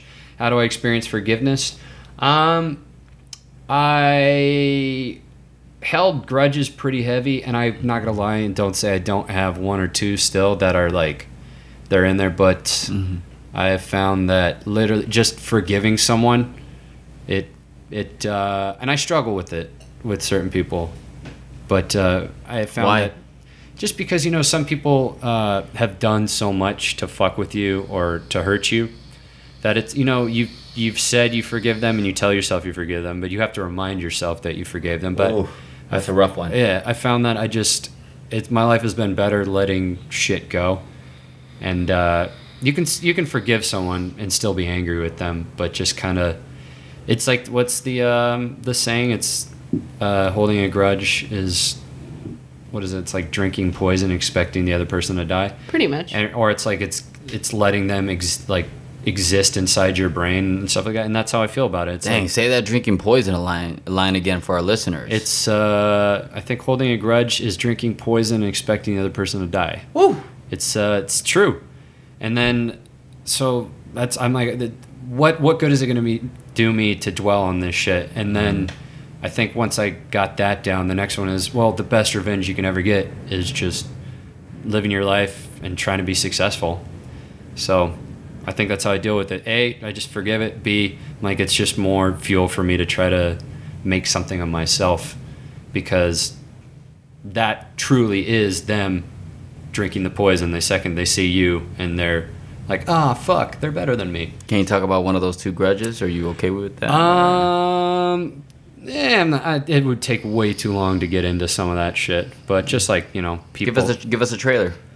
Um, just like my relationship with my sister. Mhm. Yeah, we don't, we have a we don't have a relationship kind of thing. Same. Yeah, so I, I haven't seen her in ten years, maybe.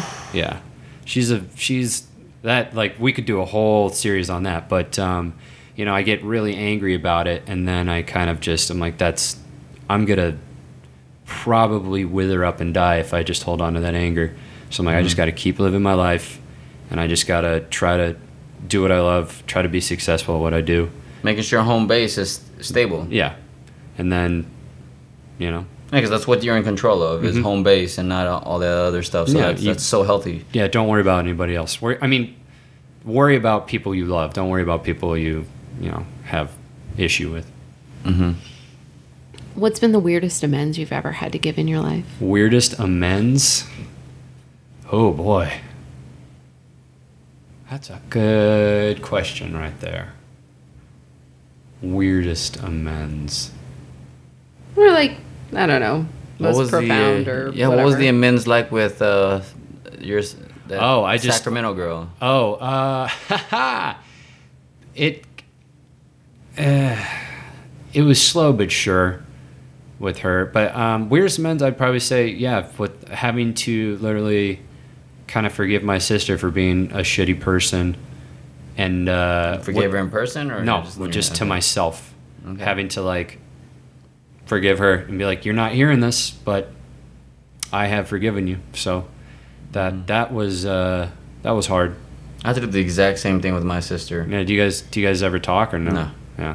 She didn't come to my wedding. I invited her. My family invited her. They all tried to get her out, and she just didn't bother. Yeah, it's hard. My uh, my sister, I I don't know what it is. I think she's she was very bipolar and got some really bad psychological uh, advice, and just basically, to put it in a nutshell, decided to cut off her entire past, family, friends, everything. Going the Madonna route. Yeah, when I was I was the last one she hadn't cut out, and I was so angry with her. I was like mm, 22, 23 that I said, "No, I'm cutting you out until you cut this bullshit out."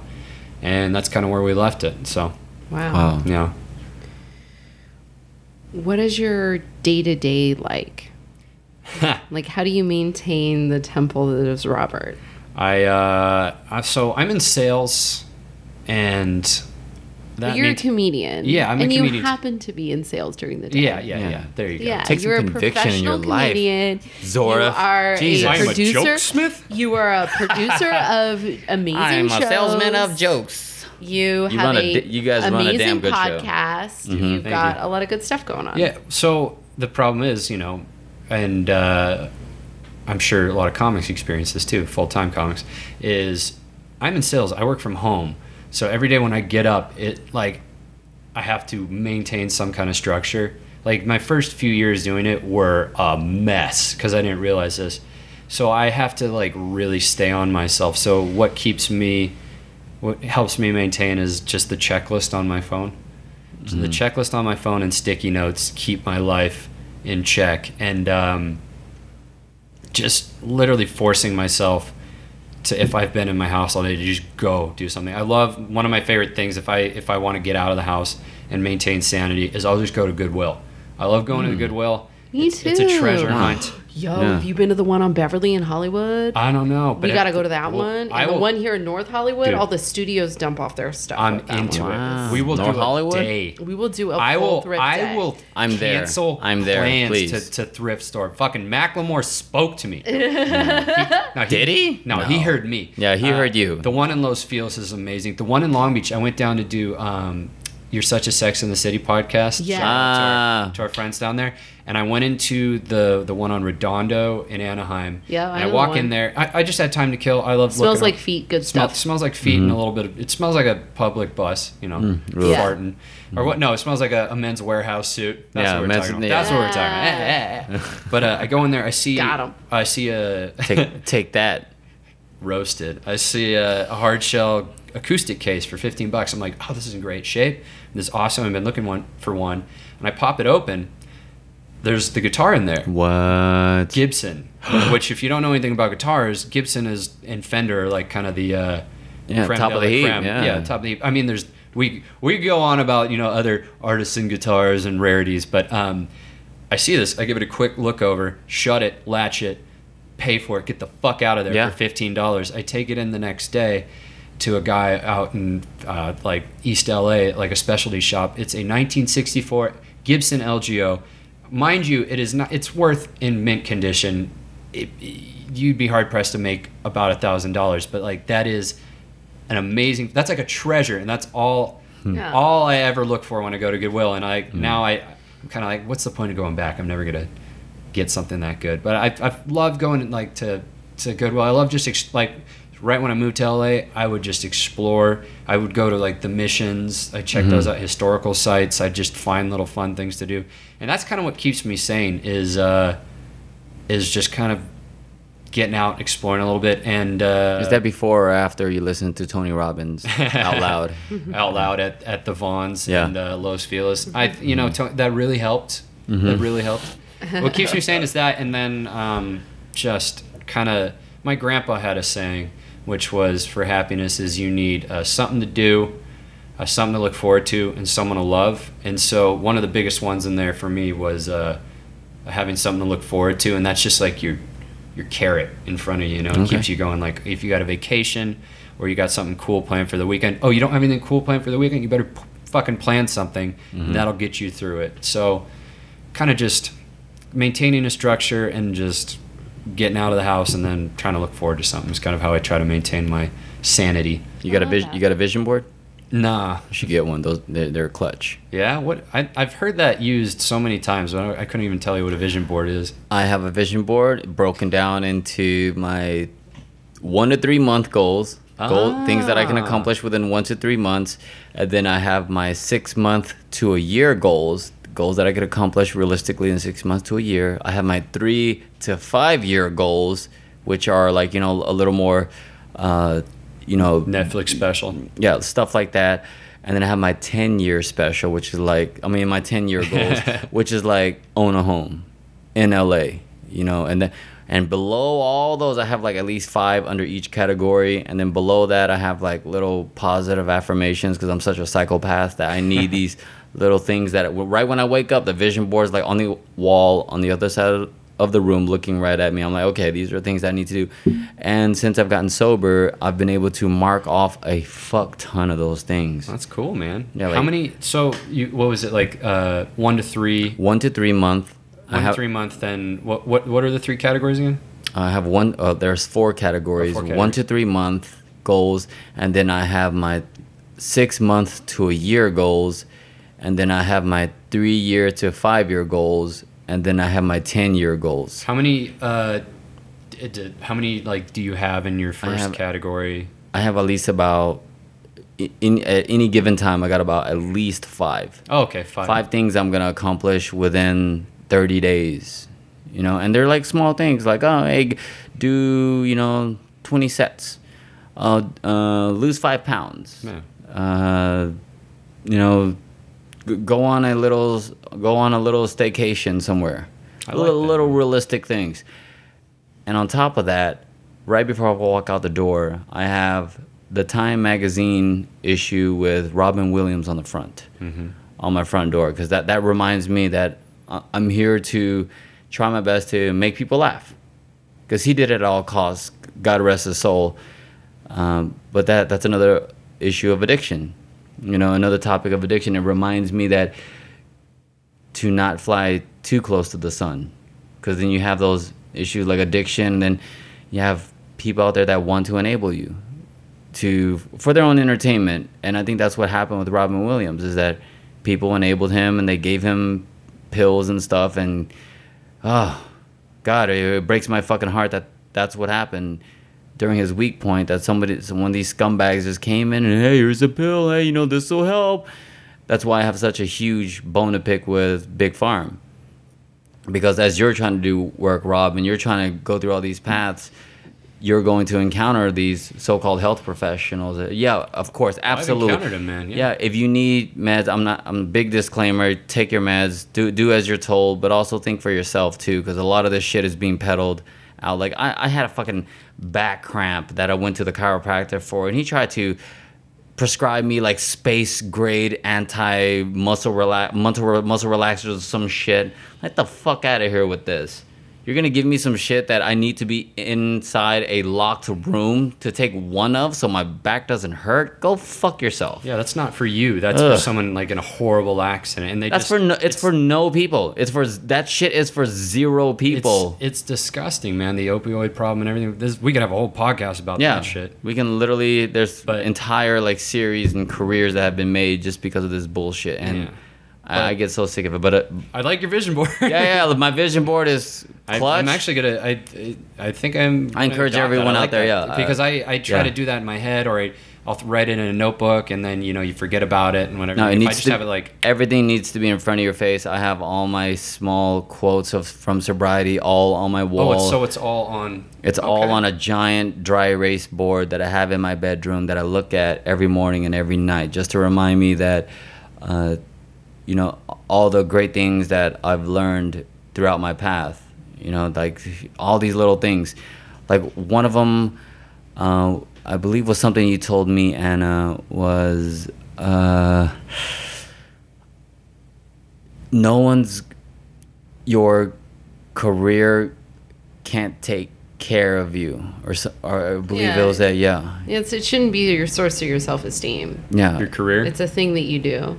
Yeah You have to. You are worthy without it. yeah Yeah, Jim wasn't it Jim Carrey? Like a lot of people gave him shit for saying like uh, you know that uh, ha- you know success in your career like like it's you're a fool if you think that's what's going to bring you all the happiness. And Yeah. people will be like, "Oh, you're Mm-hmm. Jim Carrey." He's like, "Yeah, but he's a human being yeah, I, I should know this better than you because I'm living it." yeah And so I agree. What is your concept of a higher power? Um, well, I am I'm an atheist, but I would be the first one to, to admit I'm wrong if all of a sudden God showed up be like, Well shit, I'm wrong. I've been wrong before. Um my concept of a higher power I don't know, man. I I I don't really necessarily believe in a higher power, but I I believe that there's a lot more to the universe than we know, and I believe there's an energy that runs through everybody. But um, so you're like low-key agnostic yeah, well, I'm I'm atheist. Like in my belief, like I don't believe there's a God. I'm not gonna. I don't. I- I'm I'm not gonna get in your face about it. I just don't believe there's a God. But uh, an agnostic, by definition, is unsure. I don't believe there is one, but I would be fully willing, fully willing to admit I'm wrong if there was one to show up. That being said, I don't live my life like a fucking asshole. Well, a little bit. I don't. Yeah. I try to be a good person as best I can and live a good life. You know, I don't need uh, religion to really do that. But as far as a higher power, I believe there's there's something that we can't really measure that runs through us, that runs through nature, that runs through the universe, and um, I think we will one day kind of unlock the power of all that by whatever means we do it. But um, I, I like to think there's something going on out there. It makes things a little bit more interesting. Nah, it's but- all within us man Yeah. it's all within us it's been unlocked and the more we keep on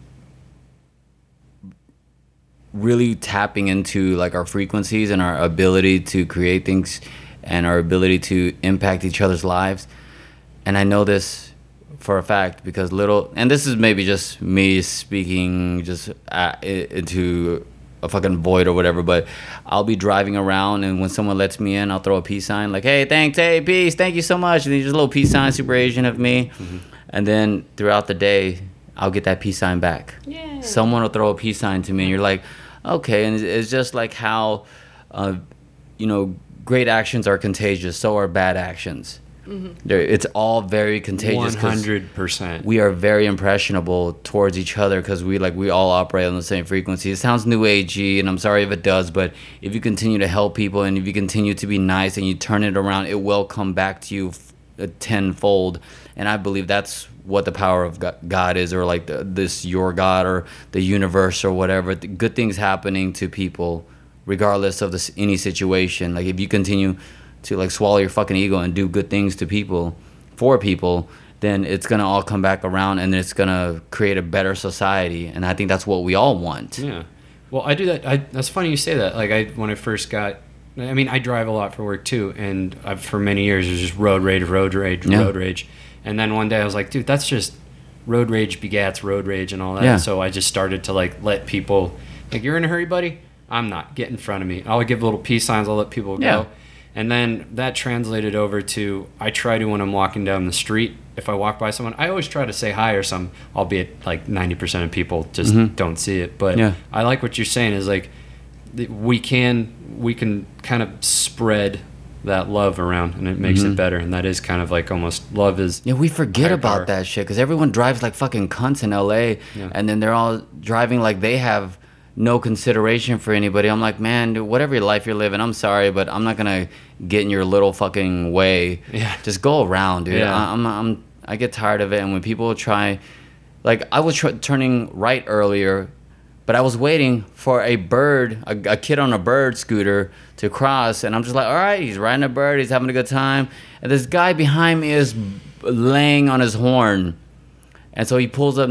I roll down the window, and he pulls up next to me, and I, and I said to him, "What? You want me to kill the fucking kid?" And he was like, "Oh, oh my god, I didn't know." So you got to check people sometimes too. On top of that, there are there, I mean I, I justify some road rage here and there but uh, absolutely. yeah I think White Mercedes and BMWs. yeah Yeah.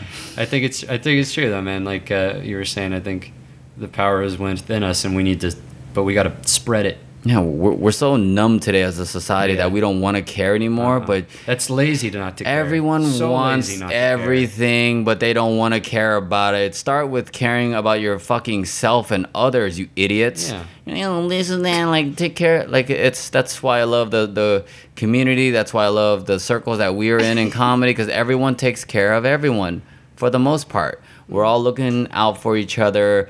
We, we know like if if anyone needs a fucking ride uh, in, within our circles, I'm like absolutely little things like that change people's outlook. People will come up to me and just like, oh, remember like three, four years ago when you told me like, oh, I'm already living the dream, things are great, and I'll be like, I actually don't remember. He's like, oh, well, you told me that thing, and I was, and it makes me feel good. Of course, you know, it, it helps me as much as I helped them. I don't know what I did, but I know at the, in that moment in time I was being a good person, and Helping- it comes back years later. Helping people feels good for a reason. You're supposed to do it, you know? Mm-hmm. And that, and that's the power inside of us. You have the power to make people feel better, and I'm gonna try to do it. Except for meter maids, you're not allowed, my love. Yeah, yeah. Sorry, you're exempt from. Your uh, there's a build a wall around these fucking meter maids. That's what we need to do. Alex needs a meeting. Uh, yeah. this is his meat. He's getting Yeah. it out. Let it I'm, out, ge- I'm man. getting it all out in the form Hit of a that two-hour. Hit it real hard. podcast. So, yes. Robert, what would you give away on this podcast to somebody just like you? What would I give away? Yeah. Um.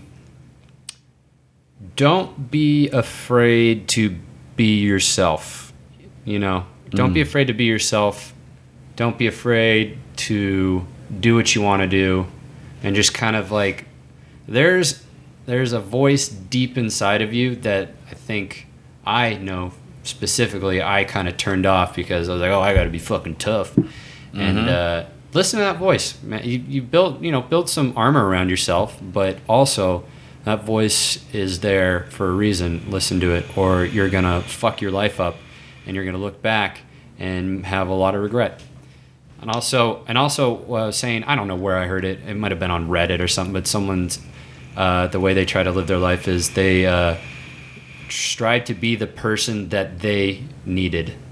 I'm like, that's good. Yeah. Be- Like you know, going back to balding. At first, like I was like, "Fuck this noise," but I was like, "You know what? No, dude, I'm just gonna rock it."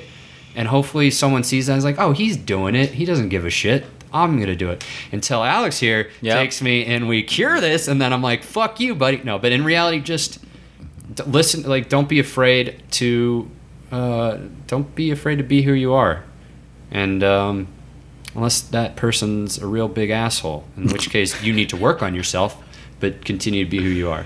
I think that's a beautiful place to leave it. Um, Absolutely. Good pod, guys. Uh, where can people find you? And please tell everybody about your fabulous podcast. Okay, so you can find me on Instagram and Facebook and Twitter at Robert Zoref. That's R O B E R T Z O R E F. I'm the only one in the world. Thank you. Hey. You can uh, listen to my podcast. It's called Tales from the Outside. You can find that on iTunes. What's it about?